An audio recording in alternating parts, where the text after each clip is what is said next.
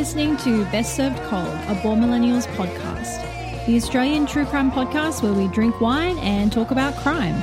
Formerly Egypt's 36th most popular true crime podcast, hosted by Tama J and Laura Elise. Sit down, relax, grab a drink, and enjoy this week's episode. Welcome to the show. What's going on, beautiful people? Welcome to Best Served Cold, the true crime podcast where we drink wine and talk about crime. I am one half of your show, your excellent co host, Laura Elise, and I'm sexy, I'm cute, I'm popular to boot, I'm bitching, great hair, the boys all love to stare. Dude, look, you got bars. Wow. Do you know? Do you not know where that's from? Because No, if you what don't know is where that? it's from, I don't know if we can be together anymore. I think I do, but like it's one of those things where I need you to explain it before I can be like, oh, right. It's from Bring It On. Right. Yeah, that, okay, that makes sense. And I am the other half of the show, Tama J. The J is silent, much like me in a room with more than five people. Oh, oh, you're hitting us with those fire truths today. Wow. Deep confessionals. Just calling out my social anxiety. Thanks for that. Yeah. That's why we do this podcast together because it's literally just the two of us in an empty room and no other human beings. Yeah, but lately it's kind of like the the further the show goes along, the more um, growth it gets. The more conscious I am of the fact that There's like a lot of people, People listening, listening. I to know. this. it's weird. It's like weirdly terrifying. yeah, because it's not live, so no one's hearing us what we say live. But it's still like there's like a lot of pressure in what we say and do, and But in saying that, nearly every message I've gotten from someone who has taken the time out of their day to like message us on social media and say they like the Yeah. show all say really lovely things. So, like, I had one girl who messaged our Instagram today to say that she listens to the show while her and her mum cook dinner together. And that was just the most wholesome, lovely thing Yeah, for someone to message me. I was cool. like, I have literal heart eyes right now. like you don't even understand how how because we're not like big famous podcasters. We're just two dickheads sitting in our spare bedroom with our three cats in Australia, trying to survive a pandemic, making this podcast that we just started on a whim because we're both obsessed with true crime. And we had nothing to do for months because we couldn't leave the house. And it's kind of grown exponentially way more than we could have possibly thought. So, yeah. Uh, and just to give a quick shout out to the people who got the code word yes. last week. Yes. So just a quick shout out to Shannon McKenzie, Matt Papillon, uh, Josh McDonald, and Matt Stapleton, Matt Stapleton. Bryony Burns, and Kylie Masters. Yeah, and I'm thank you. so sorry.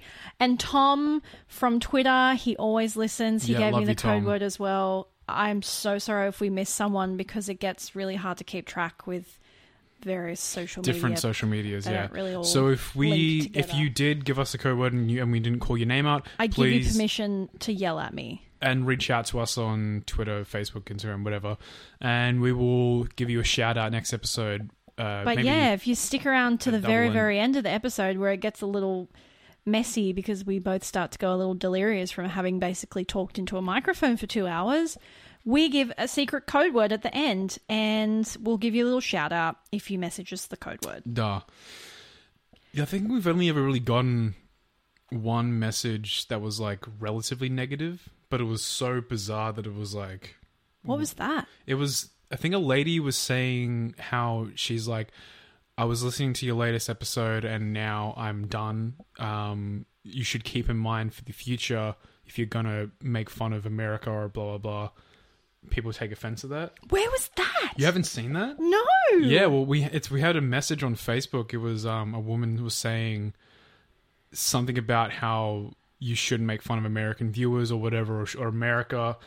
Uh, something to take in, into consideration. And my first thought was, uh, what did we say? well, say? my first thought is if you're someone who is offended by anything that we've ever said on this show, chances are you are like a Karen or a Kevin. Because I would like to clarify if we've ever said a bad word about America or a bad word about boomers, it's not directed at you if you're not an asshole. exactly. It's yeah. just that simple. it's kind of like So chances are, if you're offended by anything we say, you may be an asshole. That Yeah. may be time to have some little introverted you time look at your life choices and question, am I an asshole? just It's just thought. bizarre because I don't think we've ever really said anything that's been like. I "Ameri- think literally the only. I think the only thing we've but we've blah, blah, blah, words. I think the only bad thing we've ever said about America is we've said their gun control laws are fucked, which Yeah. is just fact. Which, if you're offended by that, then maybe you should. Again, maybe you are the asshole. Yeah. Anyway, no, I've never seen that message before. I'm going to go read it now. But it- it's just it's odd because I feel like we also make fun of ourselves a lot. we make fun take of ourselves so more than we do about more. America or anyone Most of who's this American. episode is us talking about how shit we are. yeah, like we don't take anything too fucking seriously, dude. Like you know, Our It's- cover photo on Facebook is literally bad reviews of the show. Like that's how exactly. We don't give um, a fuck. We don't. it's We really don't care. No. But thank you to all the people that have left us lovely messages because it genuinely makes my day. this is like, like, no literally exaggeration. one message that we've ever received, and Yeah. that's insane. To to like the amount of messages we receive on the daily of people like reaching out to us saying, and just "I saying love that they your like show." the show. It's, it's insane. very very and, cool. And, and it's so bizarre for us two city kids from Sydney just getting people from Oregon and the states and Texas, even, and um, Montreal. yeah, yeah, it's crazy to, to, to get these messages sent out to It's us. And very cool. we we very much appreciate it.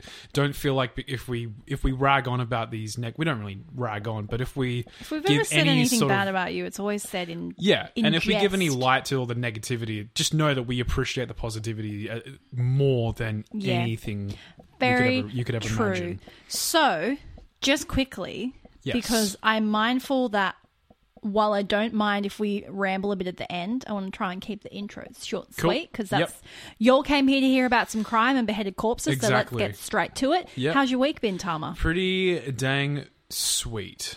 I mean, it's been same old. We got a few new songs I'm doing with Juno, which if you are just tuning in with this episode, Tama has a band. I'm in a band. it's I'm in a pretty shit. band. No, Thank I'm you. kidding. It's very good. They're very good. We've been working on a lot of music and we have a single coming out soon. I'll give you guys details on that when we have more to come.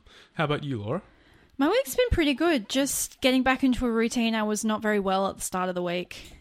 Uh, so just trying to get back into a routine for the end of the week and work and gym. And yeah, I've got a couple of things I want to just, you know, vamp on at the end. But yeah, we'll get to that. totally.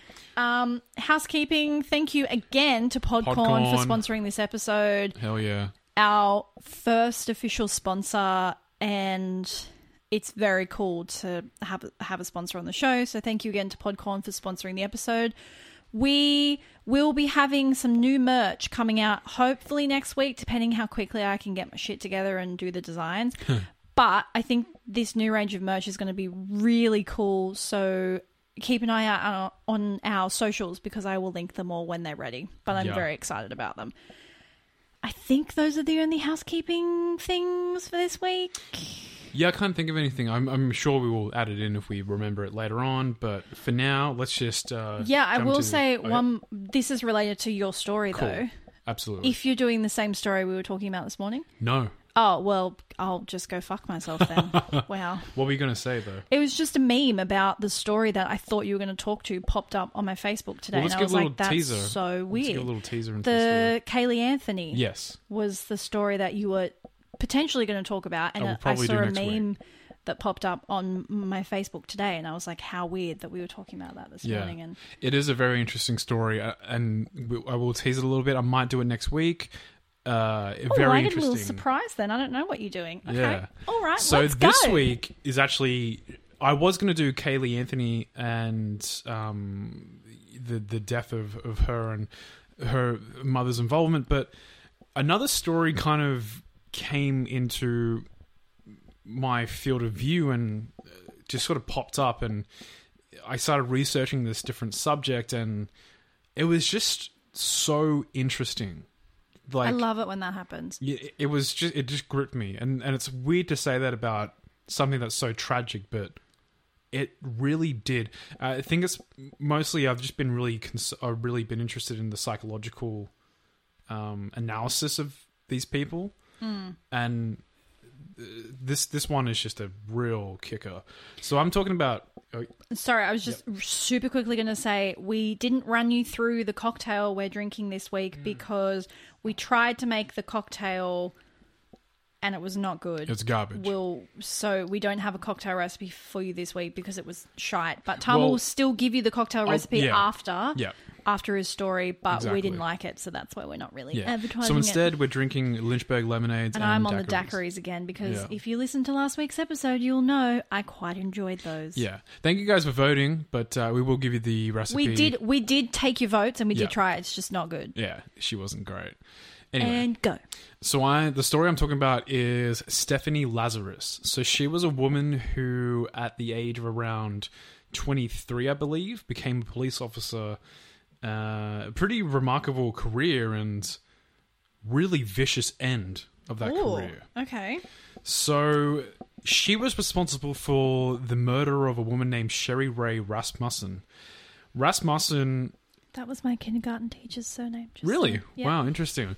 Rasmussen had a weird relationship with someone who was in Stephanie Lazarus's life, which we will go into at some point in the story. But just to give a little context, in 1986, Sherri Rae Rasmussen was a 29 year old living in a condo with her husband of three months, John Ruetten.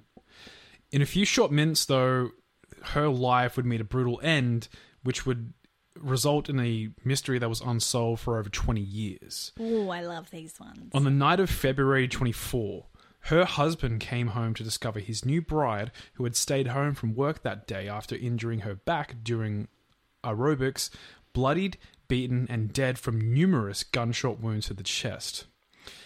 But with the help of advancing technology, the Los Angeles Police Department's cold case squad made some staggering discoveries. After running a DNA test on a bite mark on Rasmussen's body, they were left with a new likelihood.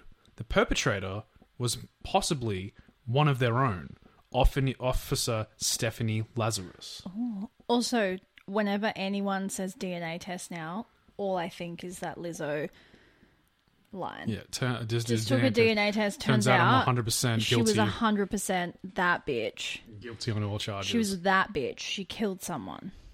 Hundred percent that bitch. So at the time of Rasmussen's murder, Lazarus had only been on the force for about two years or so. She was a parole officer, a patrol officer, sorry. In the course of her career, she became involved with the Drug Abuse Resistance Education Program, also known as DARE, as a training officer and visited her former junior high school. She served as a treasurer for the Los Angeles Women Police Officers Association for over five years, and she also offered to provide reliable round the clock childcare for any parents at the force who she worked with. At one point, she even started her own private investigation company called Unique Investigations. And after 20 years on the force, she'd been promoted to the high profile, high stakes art theft detail which tracked stolen art and art forgeries. What a random thing. In April 2009, she was featured with the head of her department, Don Hrycyk, with uh, in an LA Weekly's annual LA People issue. She told the paper that working the art beat inspired her to become an artist and had been taking oil painting classes. However, to jump back to 1986, she was working the streets as a patrol officer. I thought you were going to say as a, like a sex worker. I was like, whoa. She had also come out of a long term relationship with a man named John Ruetten. You're looking at me like I'm. because it was the name that I mentioned earlier. Oh, apologies. And it seems that she was none too pleased with his new wife. Oh, dun dun dun. Investigators had focused on the possibility that the crime scene was that of a robbery. Sherri Rae's car had been stolen. The silver BMW was discovered about two miles from the couple's house 10 days after the murder. Because stereo equipment was been has been stacked next to her body, police fixated on the possibility of a botched robbery. Their hunch was reinforced by events that occurred just days after the Rasmussen murder. A few days after that specific murder, two men had robbed a woman at gunpoint. A few months after the murder, they held another unsuspecting woman at gunpoint after she walked into a break in. Her house was just a few blocks from Rasmussen's house. They were described as Latinos between five foot four to five foot six. They therefore emerged as the primary suspects in Rasmussen's death, but they were obviously never found. Other than the car, the only other object taken from the scene could have given investigators pause. The couple's marriage license was missing. Weird. Okay. A strange detail that only the cold case investigators really hit on.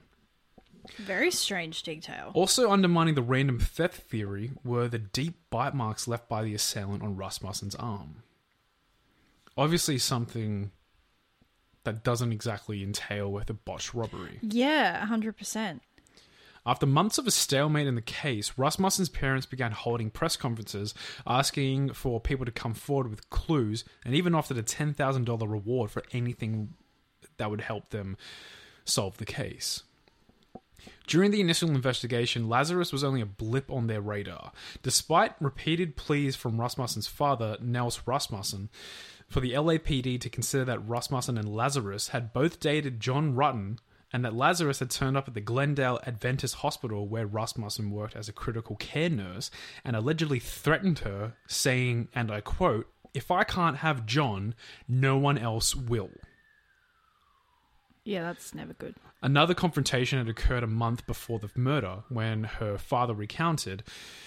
When Rasmussen had arrived home, she found Lazarus waiting for her inside her house, Oh. wearing her police uniform. Oh, no. Just days before the murder, Lazarus had allegedly called Rasmussen and threatened her. Rasmussen had told her father that she thought the officer had been stalking her on the streets. At the time, Mr. Rasmussen's allegations were dismissed, and they even told him, and this is a direct quote, to hmm. stop watching so much television. Right. Yep. He wrote letters to the head of the, the police department at the time, a man named Daryl F. Gates. His pleas for the department took a to take a second look at the case went unheard, and after five years, he just decided to give up. Now, his reports had been dismissed as products of viewing too much crime fiction, but the discovery led to new charges against Lazarus would have been perfect for an episode of, you know, Law and Order or Cold Case, one of those kind of TV shows. But in February 2009, the Cold Case Squad, with time now on, its hands, due to the dwindling number of murders in the area, reopened some of their old cases. So if you remember that during the time, this was a huge thing. Mm. You know, uh, murder cases had dropped down. Unfortunately, mass shootings were on the rise, but investigators ran DNA tests on and on all the old evidence, including the bite marks on Rasmussen's body. The DNA testing revealed that the suspect had to be a, at least a woman disposing the linkage to any of the other robberies. At the time of the initial investigation, Lazarus had been duly interviewed but never pursued as a likely suspect. The LAPD officers working the case were now faced with an uncomfortable prospect. A person working literally next door to them, as Lazarus's department and the cold case department were situated across the hall from each other, was now their prime suspect. Always close to home. After a day of following Lazarus around, they nabbed a discarded item with her saliva on it, and it proved to be a match. Oof. On June 5th, they, the announcement of the arrest of Stephanie Lazarus in the 23 year old case sent an immediate uproar through the press and the LAPD. Yeah, would have. She'd been sitting in her third floor office when she was told that a suspect in custody in jail might have information on one of her cases. She immediately left to check on the suspect. However, in accordance with policy, to get through jail security, she had to surrender her weapon. This, of course, was a trap. Once disarmed, the 49 year old police officer was arrested. The announcement stunned the police department, and one veteran officer told the LA Times Never in my wildest imagination would I ever think she could have done something like this. We drank beers, she was always quick to give you a hug or to tell a joke. She had also been described as bubbly and vivacious in a story about her private investigation firm, Unique Investigations, in the Ventura County Star in 2000. She was the type who made homemade soaps and chocolate covered cherries to give her neighbors at Christmas. Isn't that lovely? I love how you looked at me when you said that. I've never made handmade soap. That's not what I was insinuating at all. Oh, okay. I thought you were looking at me like that sounds like something you would do. i Just looking at you because it's like this person fucking killed someone and she's doing cutesy shit. Anyway, other details about Lazarus began to appear on the internet, and she was nicknamed Spaz or Spazarus for her erratic behavior when she became flustered or angry. Wow. Yeah. You're not allowed to say those words anymore. No, no, definitely not. I'm so curious to see where this is going oh, because Oh, yeah. it's like oh yeah. we have a resolution so early on. So Nels Rasmussen held a press conference the day of her court appearance and told the press corps that what he'd been telling the LA Police Department all along, the likeliest suspect is one of your own. He recounted for the LA Times the numerous attempts he made to try and get the LAPD to take a closer look at the one of that, that Lazarus, their police officers, one of their own, mm. the jealous ex-girlfriend of his daughter's husband. The Rasmussen family attorney was quoted as saying they provided information on the first day that there was a woman who was problematic. He added that the family is extremely pleased and relieved with the arrest of Lazarus. After Lazarus's arrest, new details began to emerge. One key piece to the puzzle was missing the gun used to shoot Rasmussen three times in the chest. The LA Times reported that Lazarus had called the Santa Monica Police Department a few weeks after the murder to report that Her gun was missing her car had been broken into near the Santa Monica Pier. and her gun had been stolen. She reported a stolen gym bag, money, clothes, and Her gun. her 38 caliber handgun. See, she knows what she's doing. The two departments never put two and two together. See, this is what blows my mind. Yeah. You are smart enough to report your car being stolen and your gun your car being broken into and your gun gets stolen. You're smart enough to do that to cover up where your why your gun has Yeah. suddenly gone. But dumb enough to fucking bite him? Her. Her, sorry? Yeah. To bite her? To bite like her. However, leaving this was during a time where I think DNA testing was a bit rough. Yeah, but they could still, as we know from the Bundy could, case, yeah. they could still. Was this before or after Bundy? This was, I think it was after Bundy. Yeah, actually. so they know that they had a very famous case where they tested a bite mark. True. Yeah. And you're dumb enough to. Anyway, you do Anyway. stupid things in Rage, I guess. 23 years later, the break in looks like a cover up, and police now believe that she ditched the gun in the police uh, the Pacific Ocean. The crime scene was more gruesome than originally revealed to everyone involved. Rasmussen he- head had been bludgeoned after death. Jesus. She had wounds on her wrist that indicated she's most likely been tied up. A robe laying on the floor nearby had bullet holes in them, and it appeared the killer used it to muffle the shots. After the murder might have have been averted, saying sorry, saying that the murder might have been averted, had a maid working in the nearby apartment who'd heard screams called the police. However, she didn't, because of hmm. course. Lazarus could have been apprehended much earlier. I The- wonder if that maid was like an undocumented. Because so often Oh yeah, migrant, for sure. migrant, like illegal immigrant workers find cash in hand jobs doing cleaning and stuff, She and so they the would police, probably be the last person people to call the police. Yeah. Exactly. So the DNA had proven to be a woman's in 2005, but the investigators hadn't realized that the original suspects were male at the time. When the case came up for a re review in February, they realized the mistake and a secretive four month investigation was launched. The DNA from the bite mark pointed directly at Lazarus. The test indicated that there was a 1.7 sextillion to 1 chance that the DNA belonged to someone other than Stephanie Lazarus. What was that number? I'm sorry. 1.7 sextillion to 1. That is Sextillion. 17 followed by 20 zeros. I was just going to look it up. I'm so glad you wrote that down. Yeah. 20 zeros. 20 zeros. Jesus. That it was so anyone a else million, apart from her. A million has six zeros. A sextillion has 20. Jesus. Something like that. um, as soon as the match was made, a team of more than a dozen LAPD officers secretly planned Lazarus's arrest. And now this is the thing that really gripped me was mm-hmm. the interrogation of her. Okay. So, in a covert operation with an intense degree of risk, Detective Lazarus worked directly across the hall from the investigators in- investigating her for murder. So, it's hard to describe the video because it's out there. You can look it up right now. Yeah. There's analysis on it. But they essentially pulled her in for a questioning just of, you know, cop to cop. Yeah. They couldn't film it as an interrogation.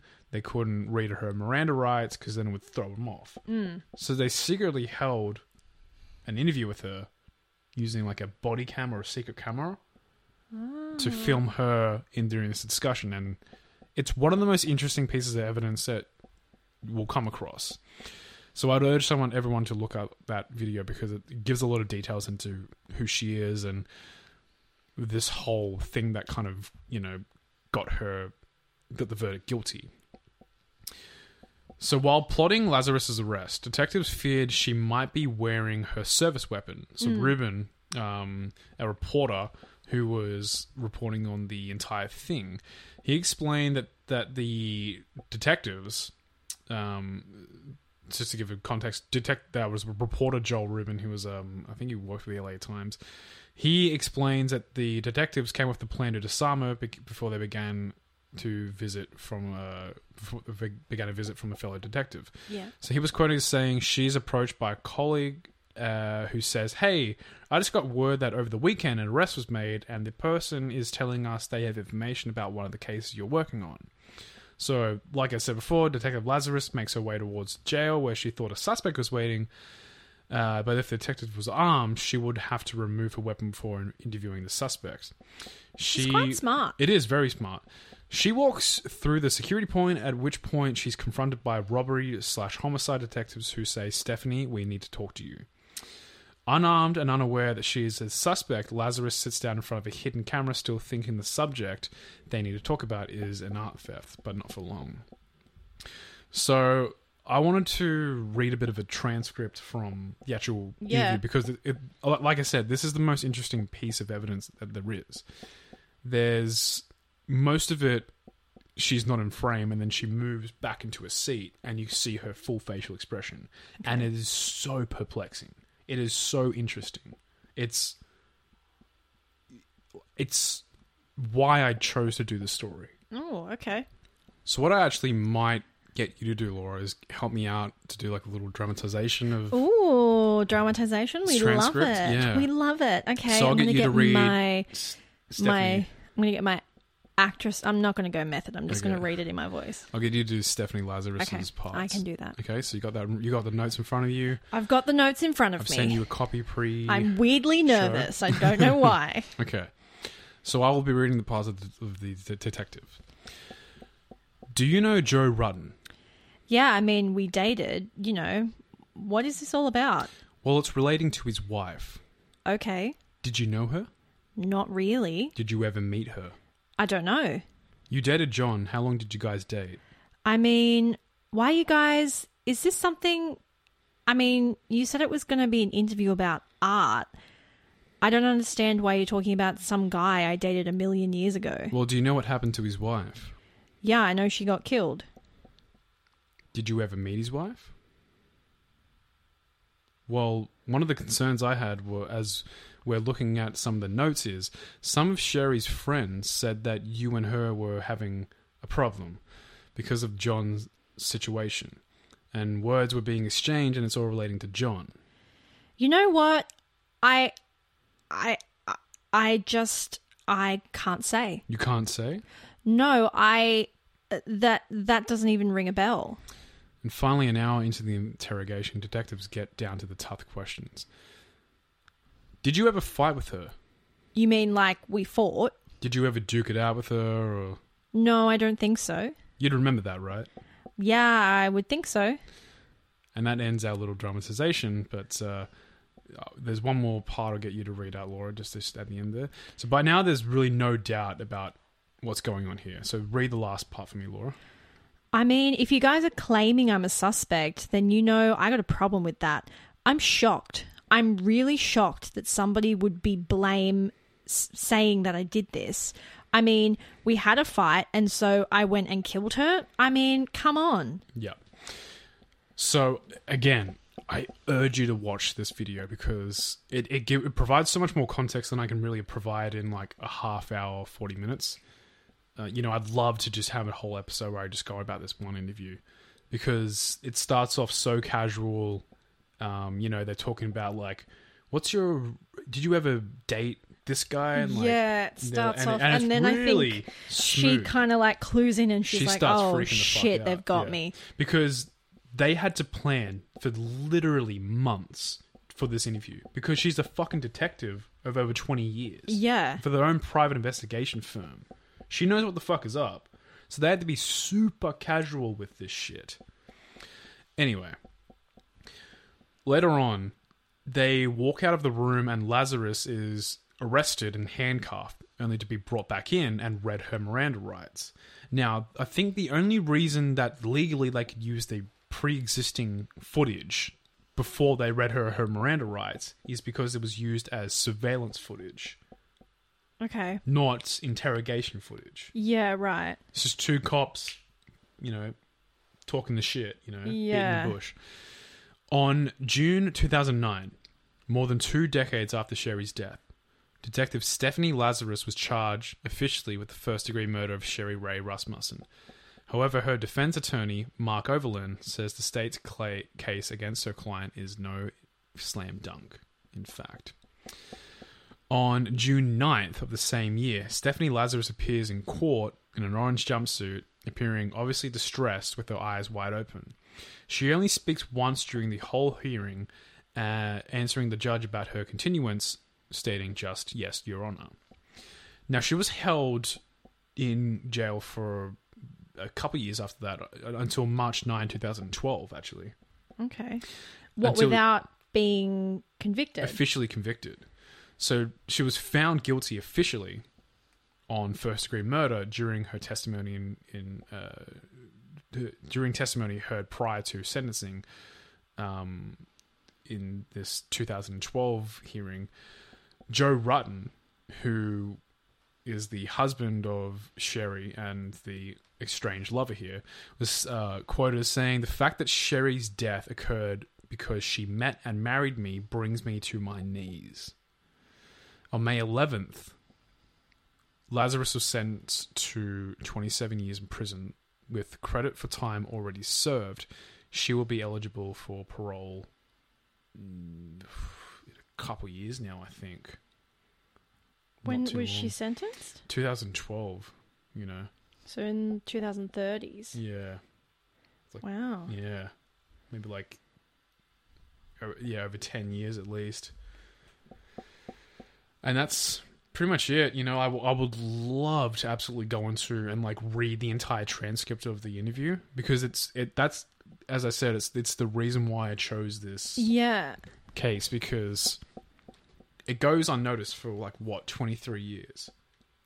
Yeah, that's a long it's her. time. Yeah. and these two these two detectives they're incredible they pull her in they're joking they're laughing Very chill. they're very chill and then they amp up the pressure ever so slightly and she freaks out yeah. she admittedly freaks out like um you watch her facial expressions when they're talking about like the stolen car Mm. and what car did Sherri drive what car did you drive and she's like She's like, I can't remember. There, I know. The, the channel I watch often reviews um, a psychological analysis of how criminals are reacting to interrogations. And her reaction to a lot of what they say is like this feigned recollection. They ask like, "Do you remember his what like your ex-boyfriend's wife's name?" And he's like, "Oh, what was her job?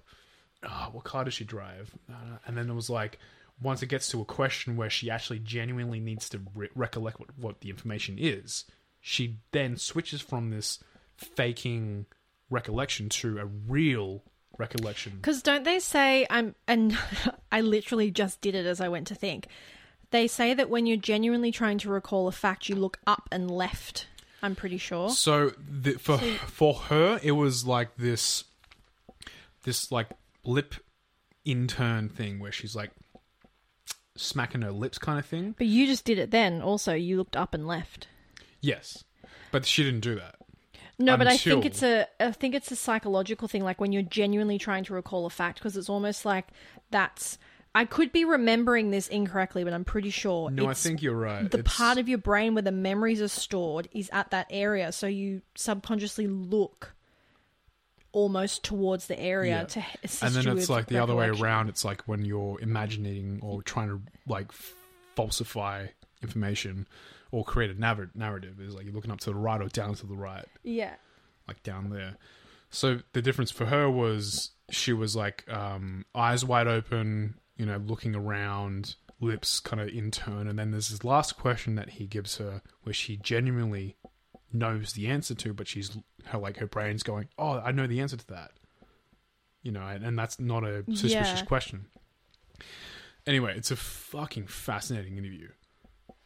It's one of the reasons why I'm I'm obsessed with psychology and It's so interesting. criminal psychology. It's just so so interesting. yeah. And that's it. That's the case of how Lazarus murdered her Was ex Stephanie. Stephanie Lazarus? Yes. Lazarus? Yeah, Lazarus. Very nice. Um, murdered her ex boyfriend's newly wed wife of three months or so. I think it was. Three gunshot wounds, a bite mark, and severe head trauma with the Far out. blunt of a, of a that's gun. some um that's some serious rage as well. Yeah, I mean, like I said, she, she was seen months earlier coming to to Sherri's place of work, Threatening to kill her- her. threatening her life, Yeah. threatening her fucking life. It's just not what you do if you're planning on murdering No. someone. Take it from two people who talk about murder. All this podcast really does is makes me fairly confident that if I did want to murder someone, I could quite possibly get away with it. Because that's all we do for like Yeah. two hours a week. We talk about how people get caught for murdering other people. It's very strange knowledge to have in your head. Kind of just like it, m- uh, I, it makes me want to like study psychology, Criminology, psych- yeah. criminology, so I could like become a mm-hmm. consultant of some sorts. I actually have a friend who lives in the. She used to live in Australia. She now lives in UK. Who has done a full degree in criminal psychology, and she is current. Oh, she's finished her first crime fiction novel. Wow, She's writing her second, and she would actually be really interesting to have on the show one day, just to absolutely, yeah. chat, interview.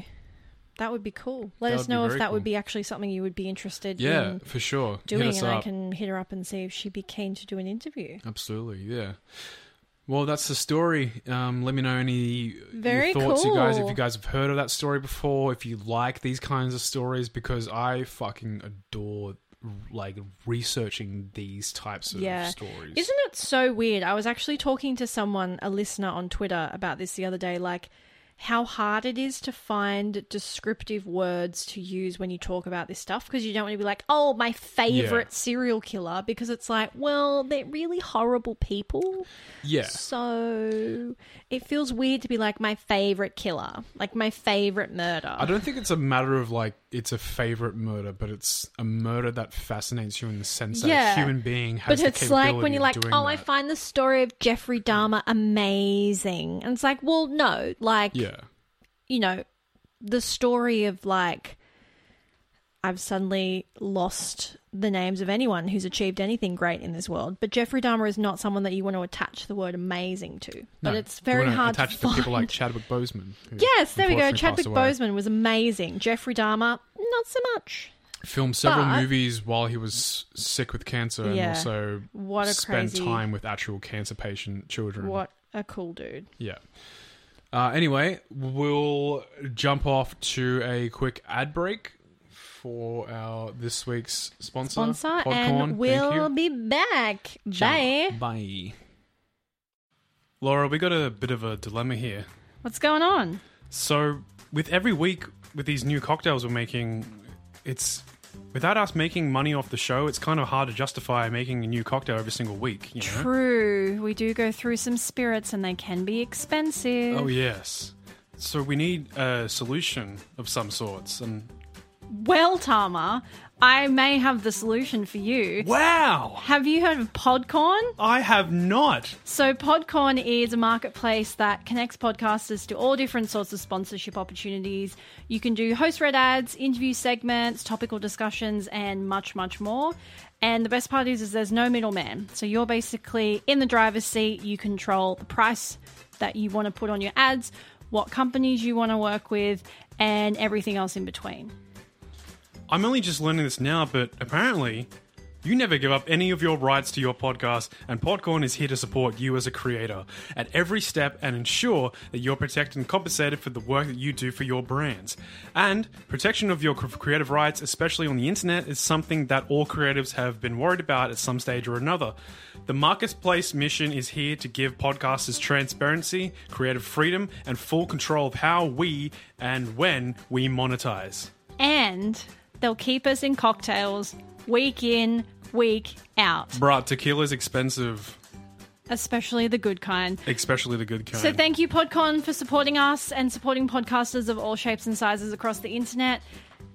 You can learn more about Podcorn by clicking the link that will be in the show notes. Thank you for sponsoring the show, Podcorn. And Okay. welcome back to We're the show. I am really nervous about doing this one. Yeah. I'm about as nervous about doing this one as I was when I did JonBenét. Only because, again, it's one of those stories that there are so many rabbit holes that if you just go onto the Reddit thread and look up conspiracy theories, it's just, you could literally spend days, weeks, months reading all the different theories, all the different weird little tidbits, all the different things that you can't actually differentiate. Like, is there actually evidence to back this up, or have you just made this up? So, if you didn't see the title, today we're talking about Kurt Cobain. So, I mean, this is less of a true crime, and I guess more of just a flat out conspiracy theory. We're sort of moving more into the uh, Lisa Lam yeah. type thing. So, this is It's a possibility of being a true crime story. Yeah, but this is one where it gets a little bit more conspiracy theory For sure. esque. Yeah. Because you're talking about someone potentially actively murdering him rather than Elisa Lam, which is a potential accidental murder. Yeah. I mean I mean the same could be said about McCann or you know, whatever. Oh, 100%. But this is also one that people get very passionate about. Yeah. So I'm just going to do my normal disclaimer. Uh, we always do our best with researching, but we are but a team of two people and we only research our own stories, so we don't help each other research our stories. So technically, it's a team of one.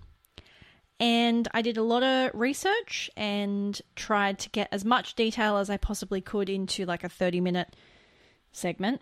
Yeah. So strap on your tinfoil hats.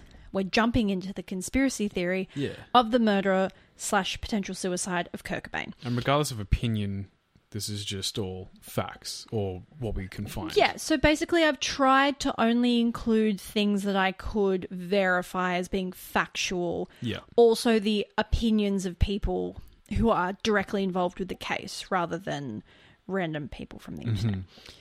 So, everyone knows the story of Kurt Cobain, but there were a lot of things leading up to his death, as well as the conspiracy theories and evidence that support some of the theories behind his death that I didn't know about, and so I'm assuming that a lot of people also didn't know about. So I'm going to super briefly run you through, I guess, the life of Kurt Cobain leading up to leading up to his death, just to give a little background on sort of the few weeks and months prior to his suicide, and then I'm going to focus on the couple of days much closer to his death, as well as um, some of the potential odd things about his death and the theories that surround it. So, if you've been living under a literal rock and somehow don't know who Kurt Cobain is, mm-hmm. or was rather. He was the lead singer of the iconic grunge band Nirvana, and he and the band as a whole basically helped shape the music scene of the 90s and remain one of the best selling bands of all time. Oh yeah. As many know, Kurt had struggled with mental health as well as drug addiction for most of his adult life, and this had intensified with the success of Nirvana and the subsequent floodlight, which was suddenly focused on him because Nirvana basically went from a relatively unknown band to absolute stardom Yeah. in a very short, space span of time. Yeah. So, throughout most of his life, he'd suffered from chronic bronchitis as well as ongoing chronic pain from stomach issues, which were never diagnosed. And this appears to be what first led to him trying drugs. When he tried pot for the first time at age 13 and then regularly used it for his entire adult life. He also began experimenting with hallucinogenics like LSD, later moving on to heroin, which has been documented as being sometime in 1986 was the first time someone can document him purchasing heroin. He used it sporadically for several years, but ultimately developed a pretty debilitating addiction and was quoted as saying that he used heroin to self medicate his stomach issues. It started with three days in a row of doing heroin, and I don't have stomach pain. That was such relief. That was a direct quote from Kurt regarding his heroin use. It was noted around 1992 his drug use began to affect his life, including performances with the band, infamously including a performance on Saturday Night Live where, for the promo shots, Kurt had done heroin prior to this and kept falling asleep during the shoot. So on March 1st, 1994, after a tour stop in Germany, Kurt was quite unwell and was diagnosed with bronchitis and laryngitis. He flies to Italy for treatment and is joined by his then wife, Courtney Love, on March 3rd. On the morning of March 4th, Love awakes to find Kurt has overdosed on a mix of champagne and Rufalin, otherwise known as roofies. He was rushed to the hospital and released after five days and returned to his home in Seattle. Love has been quoted as saying that she believes that this is Kurt's first genuine suicide attempt. Kurt had previously suffered from near fatal overdoses, but it was believed that these were all accidental up until this point. So on March 18th, Love calls the police saying that Kurt has locked himself in a room with a gun and was threatening to kill himself. However, when police arrive and confiscate his guns and several bottles of pills, Kurt states that he wasn't suicidal and he was actually trying to hide from Love. On March 25th, an intervention is organised for Kurt's drug use. Initially, he reacts badly and violently and locks himself in a room again, however, later agrees to go to a rehab facility and undergo a detox. Kurt arrives at a recovery centre in LA on March 30th, 1994. Friends say that while they visit him there, he seems to be in relatively good spirits, and he has no and there's no indications that he's sort of in a negative frame of mind or suicidal in any way. He spends his days talking to counselors about his mental health issues and drug issues, as well as playing with his daughter Frances. So that night, Kurt goes outside to have a cigarette, and then he climbs the six foot high brick wall and essentially makes a grand escape from this rehab center. He takes a taxi to the airport and flies home to Seattle. One f- interesting tidbit that I did find on the internet was that Kurt Cobain infamously had, uh, I don't want to say hatred, but I guess rivalry with the band Guns N' Roses. Particularly, he hated Axl, Axl Rose. Rose. Yeah. Yeah. One of the band members from Guns N' Roses was on that same flight that Kurt was on. And he was quoted as saying he Ah. remembers seeing Kurt and he remembers that Kurt was really lovely and polite and happy and seemed genuinely happy to see him, which this band member said he found really odd. And he was quoted as saying that after, like, this was a quote after Kurt's death, but he said that all his senses told him that something was wrong Okay. which is interesting. But then you kind of like once you know, it's like when someone sh- plays you a garbled recording uh, but tells you what's in it, you can suddenly hear Yeah, what's in it. but there's many factors to anything to do with. It's kind of like that. once you know that someone is suicidal, obviously that casts that light Yeah. on all your previous Once he's reactions, dead, it's interactions like- with them. You call into question like all these different things. Like, oh, Yeah. here's an answer to that. But I just thought it was an interesting Yeah, for sure.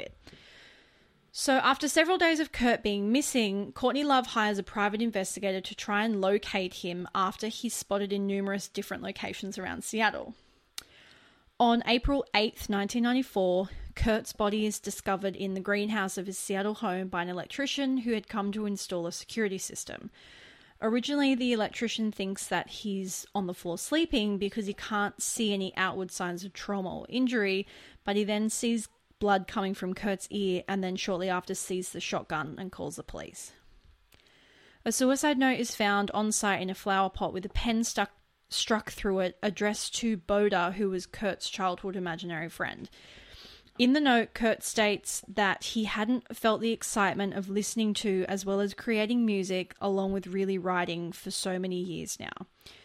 Huge amounts of heroin and traces of diazepam are found in Kurt's system, and it's estimated that his body had been at the house for approximately three days prior to it being found, with his death officially estimated to be April 5th, 1994. He was only 27 at the time of his death, which is a whole other conspiracy theory of the 27 Club, 27 Club, yeah. which we are not going into today, but could be an episode all On of its its own. own, yeah, for sure. Now, being that there was a suicide note and a shotgun found in his hands, as well as Kurt's long history of mental health issues and struggles with drug addiction, it seems pretty cut and dry that his tragic death is a suicide.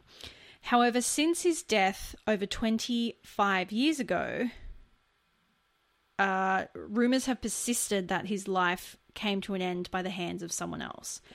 And like JonBenét, it's a little bit all over the place in terms of talking about the suspects and the odd things about the case. So I'm going to try and present it in the best way that I can, in a way that makes sense. But it's kind of, there's not really like a timeline that you can talk about these things. So the biggest thing that a lot of people point out were the sheer level of drugs in Kurt's system when the toxicology report came back. So, as part of the documentary Soaked in Bleach, Dr. Cyril Wecht was contacted to review some of the information associated with Kurt's death. Dr. Wecht has extensive experience in forensic pathology, so he isn't like some random quack off the internet. Like, he actually knows what he's talking about.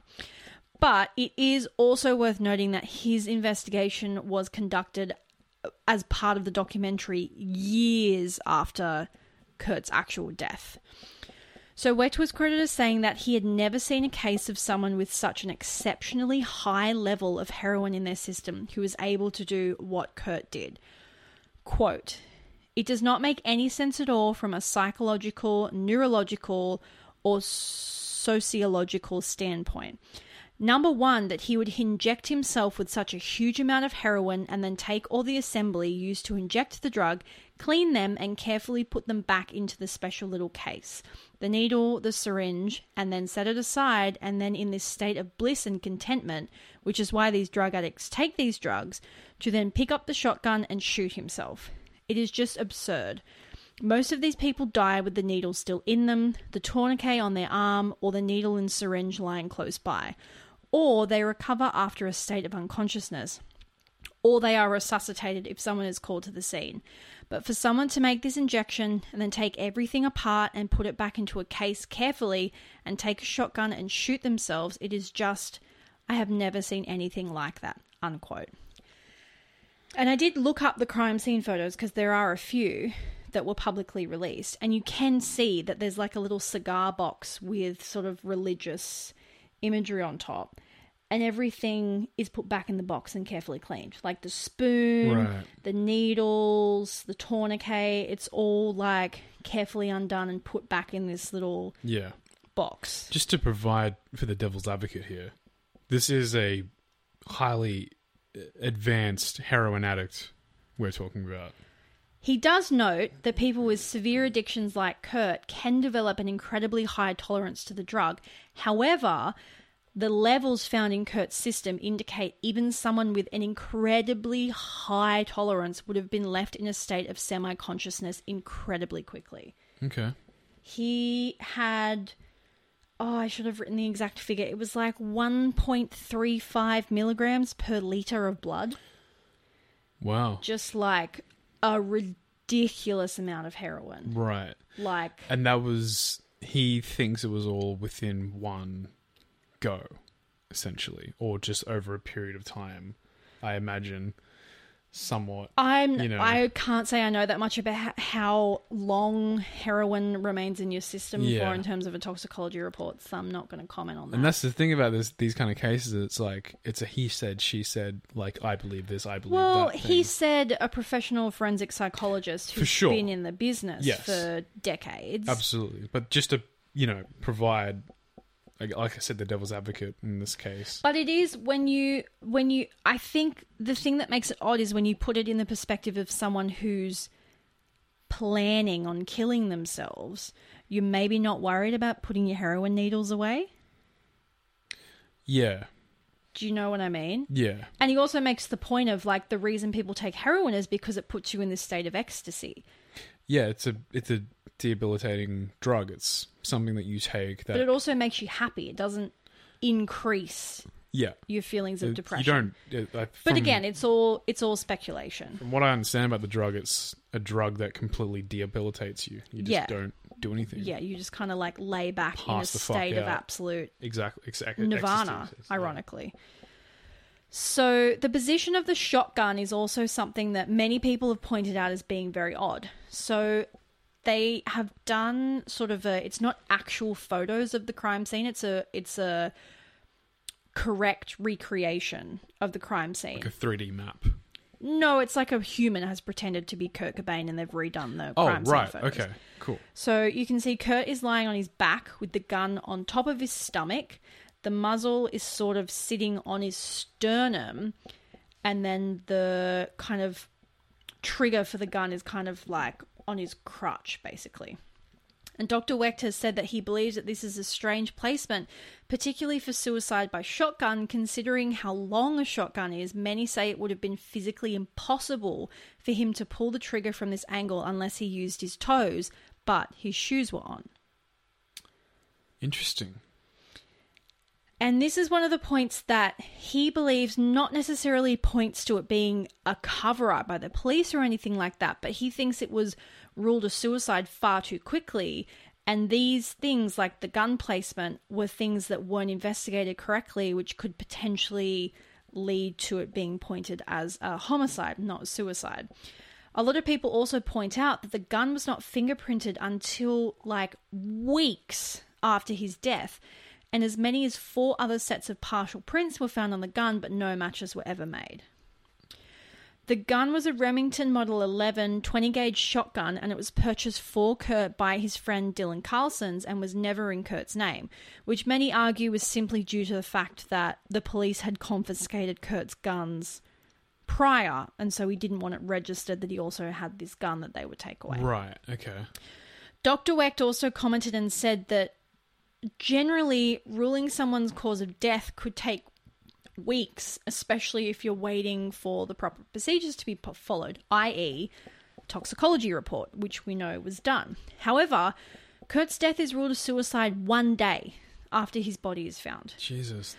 The coroner who signed the death certificate was Dr. Nicholas uh, Hartshorne, who at the time was employed by King County Medical Examiner's, Examiner's Office as a fellowship and had not even received the official accreditation necessary to be a certified examiner. Oh well, that's just fucking. Also, it's so worth noting this same guy Nicholas was and and he admitted this himself was a close friend of Courtney Love which if you believe that she was involved in his death even for a split second makes it just an enormous conflict of interest Absolutely. Yeah. regardless of whether it was a murder or suicide he should not have been allowed to do that report because it's a huge conflict of interest and even remove the idea of that Courtney Love was responsible for the death.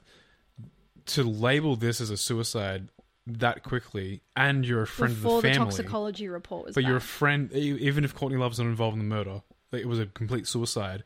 it's a massive conflict of interest. friends interest with Courtney Love yeah. and, and and in de facto relationship with Kurt Cobain.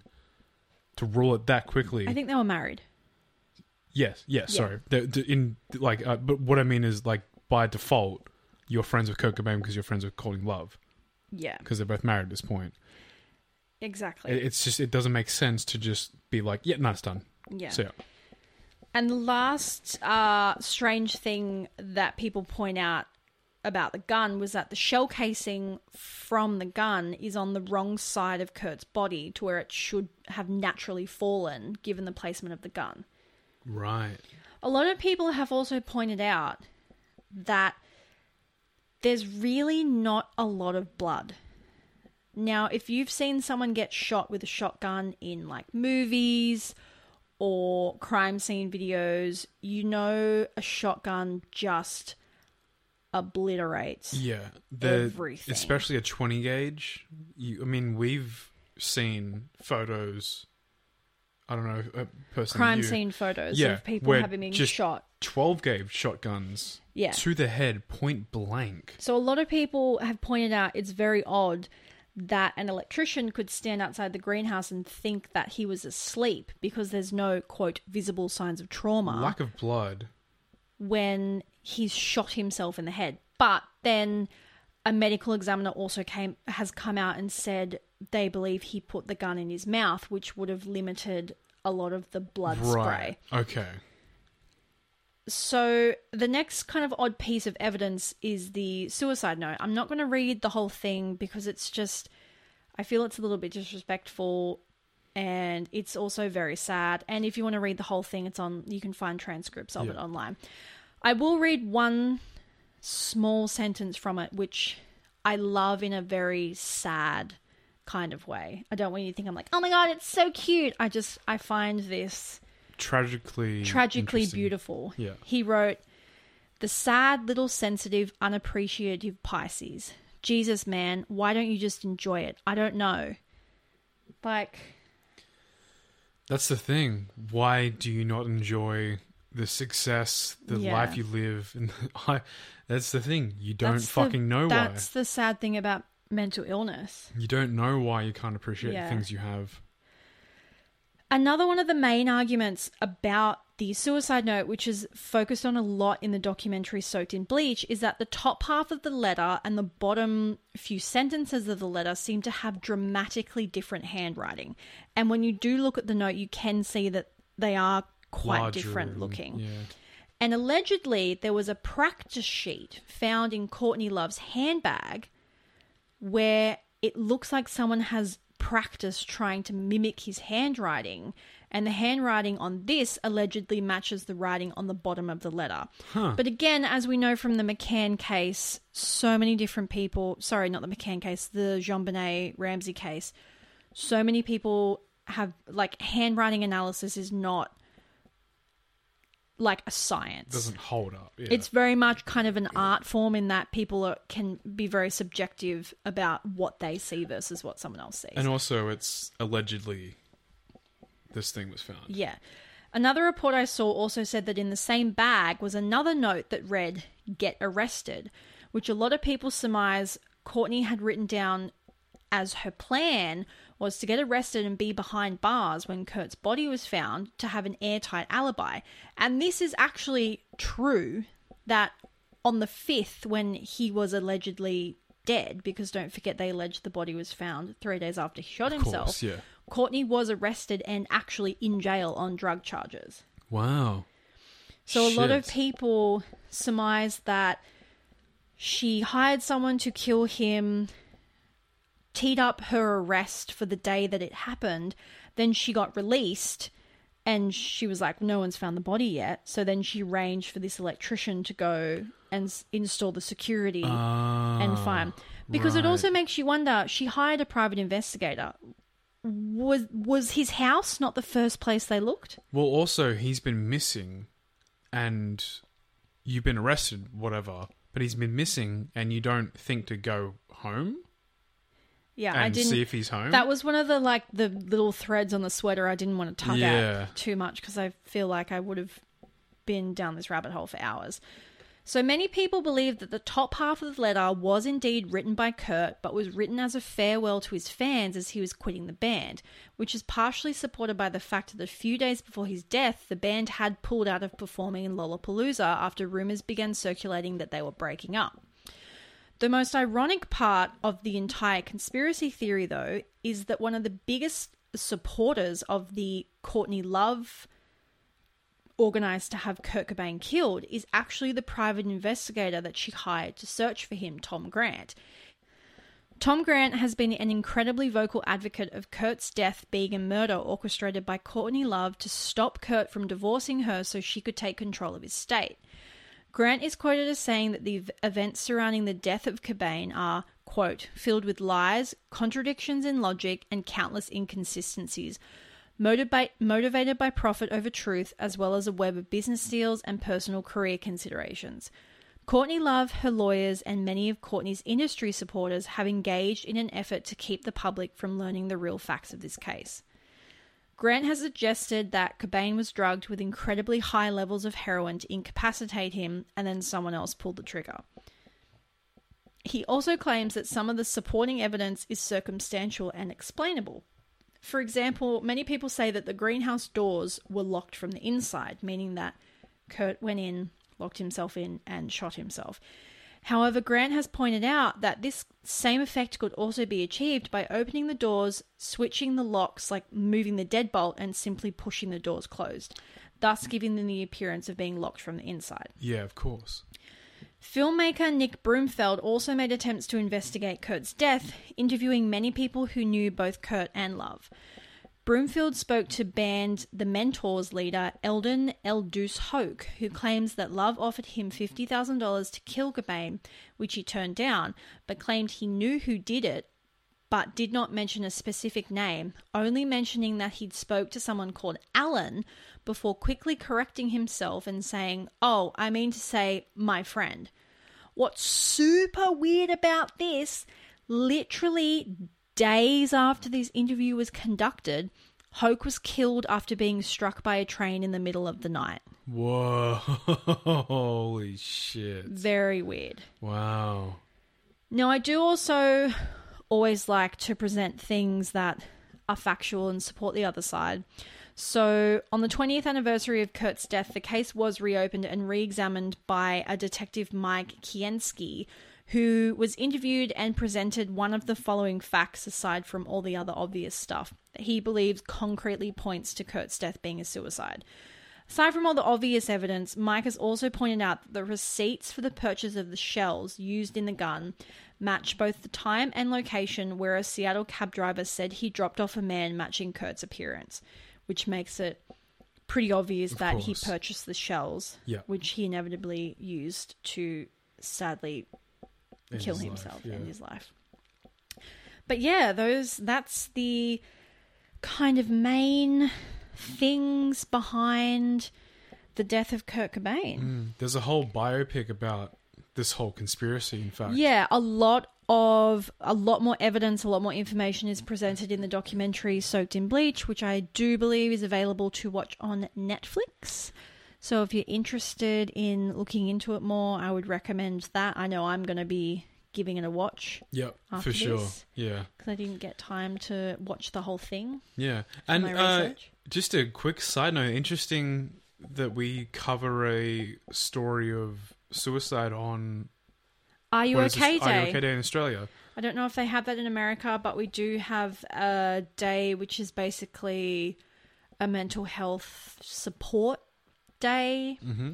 I guess that's the easiest way of summarizing yeah, it. It's just a day where you know your your friends, your colleagues, people around you just ask, you know, are you okay? Are you dealing with things all right? And what better time to be asking that than now during the global pandemic and you know, just one of the hardest years I think many people have really endured through.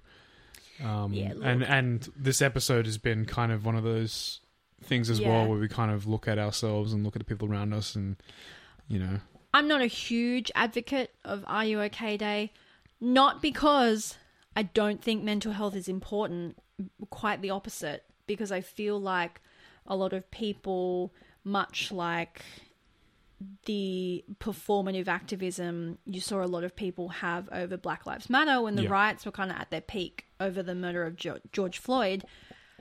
It does seem a little bit performative when you have people who like bullied you in high school posting like "Are you okay?" things on Facebook, and it's Yeah. like, well, like we don't just need one day to look at the mental health issues that so many people. We need a massive shift and you know daily look into mental health. We need the government to step in and offer more services for people who are suffering from mental health. Like, granted, we do have it a lot better than other countries, but in Australia, if you apply for the mental health plan, you're only eligible for up to 10 subsidized visits to a psychiatrist, which, if you are someone who's from a lower socioeconomic background and you suffer from very severe mental health conditions, that's nothing. Like 10 visits is not even like half a year's worth. Yeah, and you, and after ten visits, you could only just be starting to make some sort of progress And then for a lot of people, they just can't afford at, to at all. Yeah, pay for it because actually, how? Sorry, go on.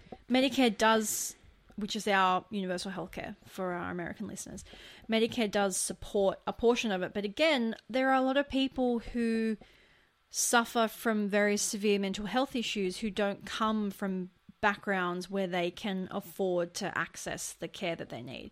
So I say, take your Are You OK Day and shove it up your ass, and instead let's get some actual action and change when it comes to how we support people suffering mental health in this country. Yeah, exactly. So that's why I don't like this day, and it pisses me off every time it comes around. the same can be said about you know black check marks on your Instagram profile for supporting Yeah. Black Lives Matter. Like It's a actual lovely- change is more fucking important. yeah, it's just, a lovely performative action, but if Yeah. you're not actually doing something behind the scenes to make a yeah. difference, then it doesn't mean anything. Yeah, like writing a post on Facebook, fucking, or sharing something on Instagram. You know, good for you. Like whatever. I don't give a shit. It's Doesn't not affect a me. bad thing. Let but me clarify just, that. Let's I'm not just actually fucking make a difference in the world. Let's actually Yeah. try to like do something for people.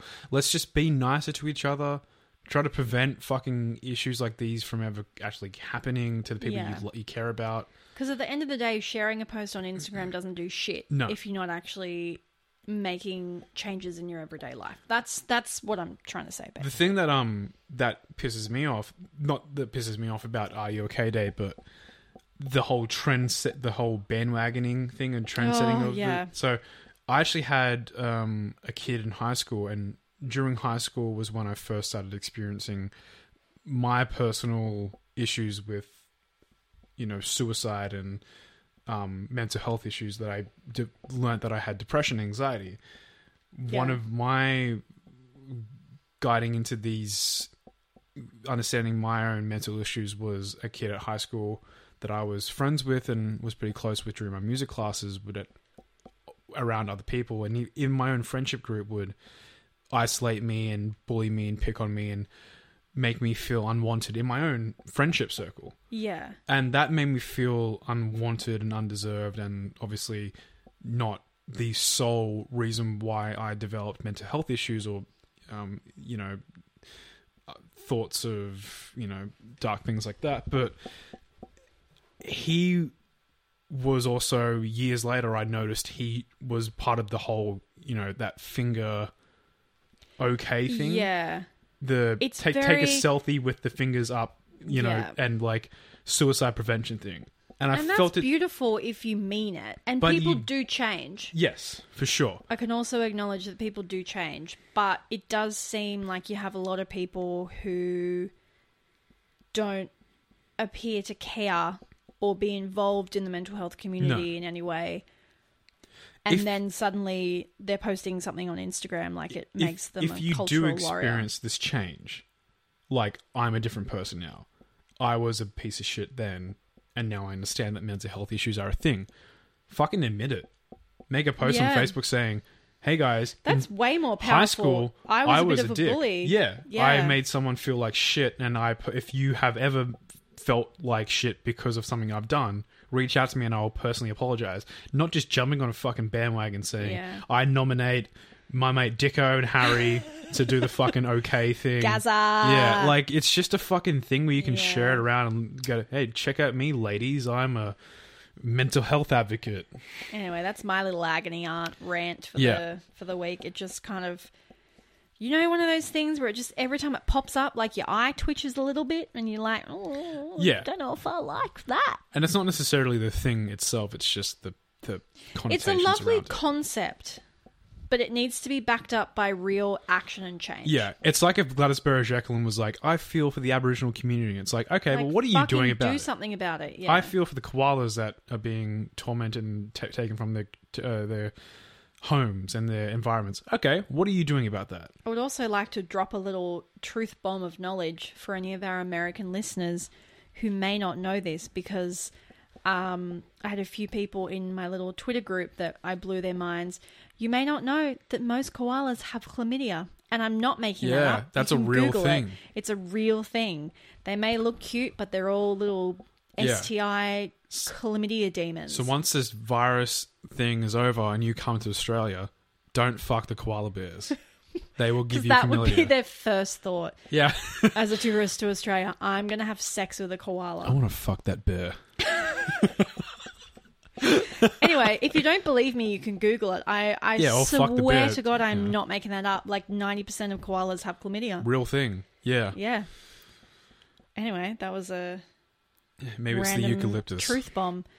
What is your thing that? Oh, actually, run us Yes. through the cocktail that we were gonna have. Okay, so and the we cocktail. tried it, and it was not our cup of tea. the cocktail we were going to have was the Algonquin, Algonquin, sorry, cocktail. So it's a cocktail uh, just stemming of whiskey, dry vermouth, and pineapple juice. And it's nice if you like a dry martini style drink. It's just not a nice cocktail. Yeah. You know, it, it's Was- not. If you like martinis, then it's a good thing because you know, pineapple juice is very thin, and it doesn't make for a, a very syrupy yeah, or sweet drink. It's it's very Negroni esque, but without Ooh, the. maybe I would like it then. You might, maybe. I'm just not a huge. I don't think I'm a fan of ver, of um vermouth. I think that's my thing. Yeah, you don't like. Yeah. I think that I think that might be my thing.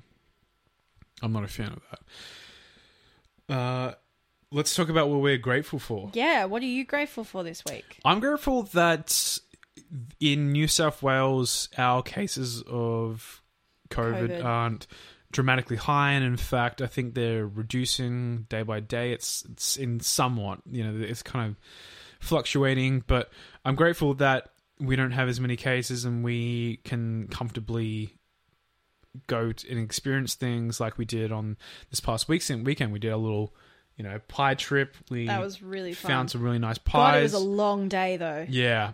Um, shout out to my friend Josh McDonald. We didn't try the one you suggested, but we will next time. We had a little To nice be fair, little. we had like five pies Yeah, each in one day. Like it was a lot of pies. we had a little nice bush trip, and the couple of days before we went to this really cool bar in um, Sydney. If you're ever in Sydney and you want to check out a cool bar, check out this place, Old Mate's Place. We very cool. loved that place. It was delicious. It's very cool. What about you, Laura? My grateful thing is for those who don't know me personally, I'm a bit of like a type A personality.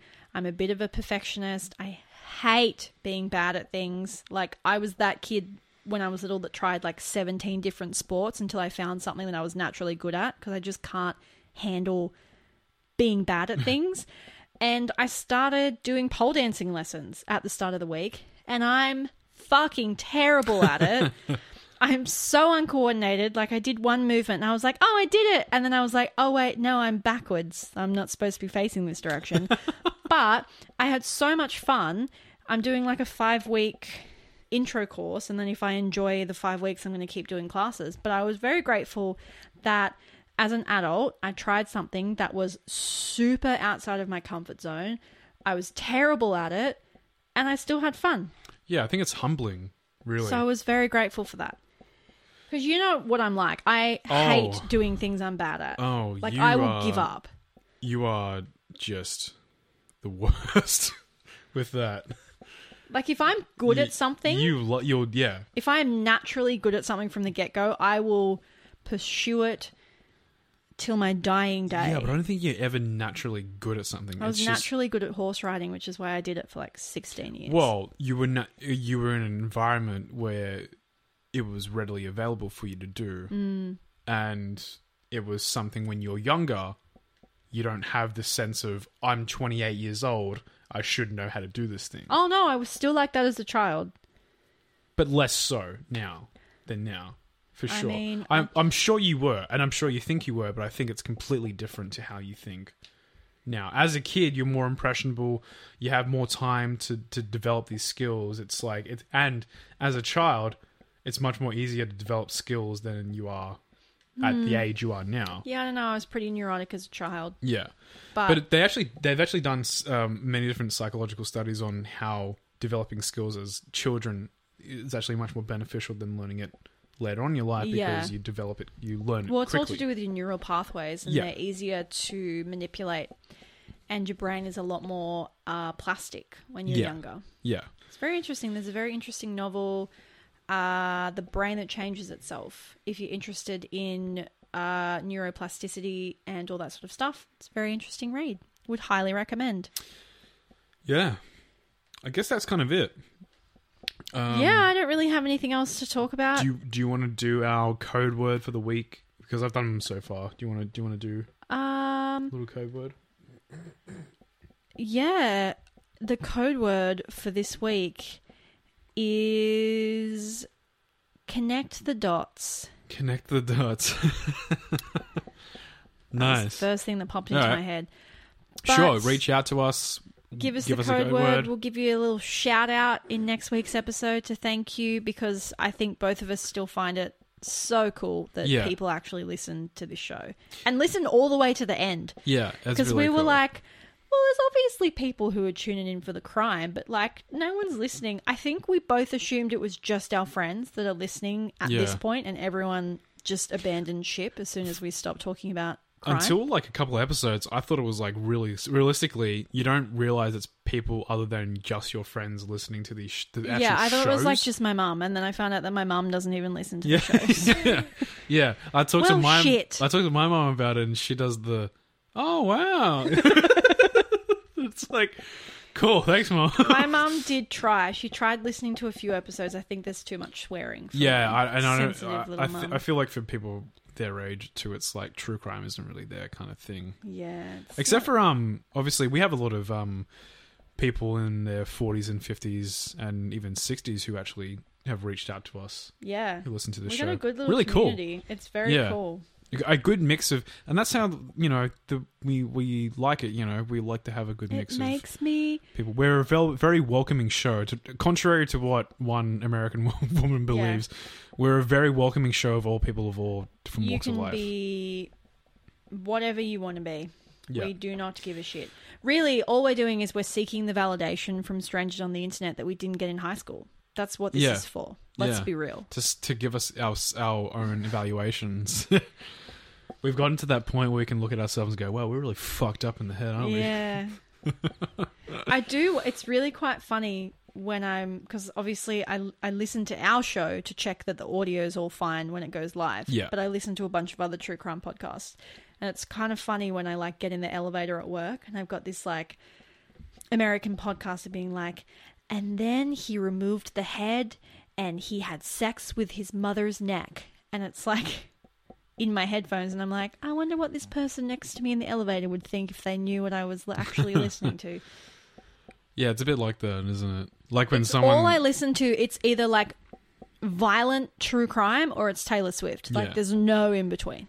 there was um recently a podcast that Joe Rogan had with Miley Cyrus, which is a very good podcast. oh, I she like that. dragged him. Um, but they're talking about true crime and how people listen to true crime, and, and it's perplexing for them to to imagine that people listen to that kind of stuff. oh, Miley Cyrus was not a fan. Not a fan. Oh, I don't know why. They- I always they found pegged her as someone who would.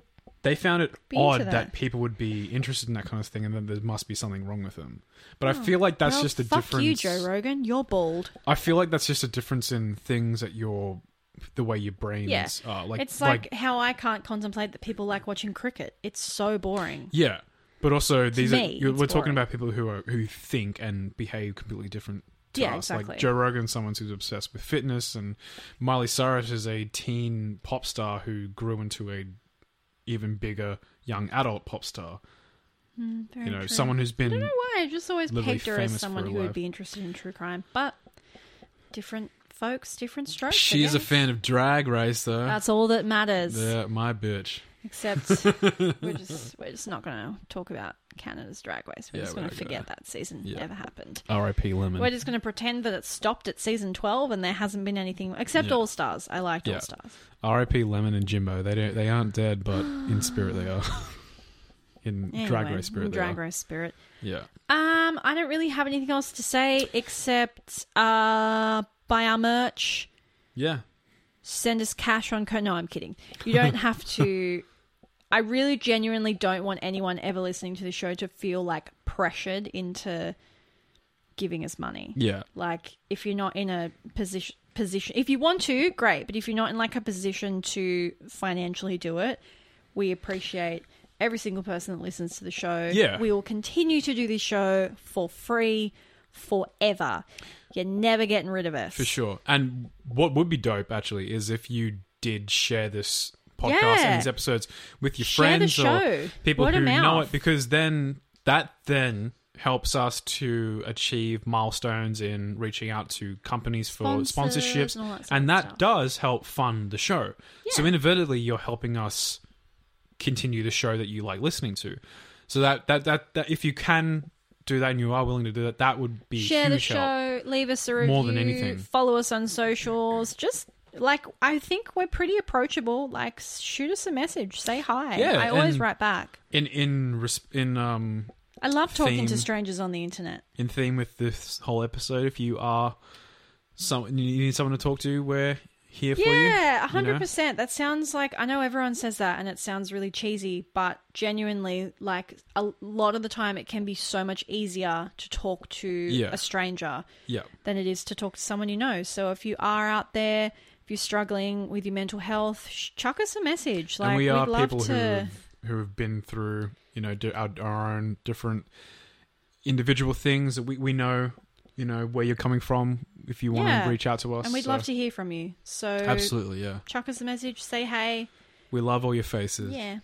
We very much appreciate you guys. But thanks for tuning in. We are Best Served Cold, uh, the BSC podcast on all things social media. yep. Thank you to Podcorn for sponsoring this episode. And we'll see you next week. Bye. Bye.